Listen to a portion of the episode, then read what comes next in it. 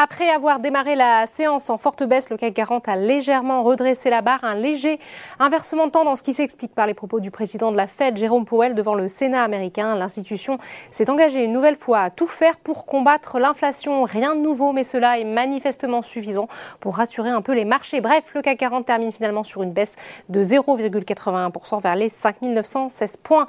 Du côté des valeurs, les secteurs des matières premières et du pétrole accusent les plus fortes baisses.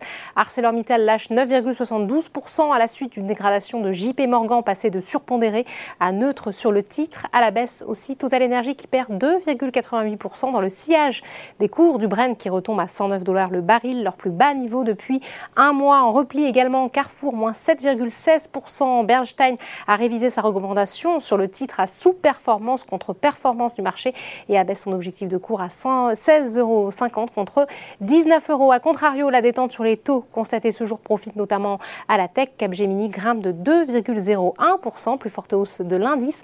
Worldline progresse de 1,98%. On passe maintenant au SBF 120 avec CGG qui dégringole de plus de 7%, forcément impacté par la chute des cours du brut. Rexel est également dans la tourmente suite à un article de presse évoquant des soupçons d'évasion fiscale en Suisse. À l'opposé, Ipsen se distingue, tout comme Orpea qui se reprend, insuffisant toutefois pour compenser les pertes abyssales depuis le début de l'année. Enfin, on termine comme chaque jour par les marchés qui ont ouvert sans grande conviction avant de finalement virer au vert après le discours de Powell. Voilà, c'est tout pour ce soir. N'oubliez pas, toute l'actualité économique et financière est sur Boursorama.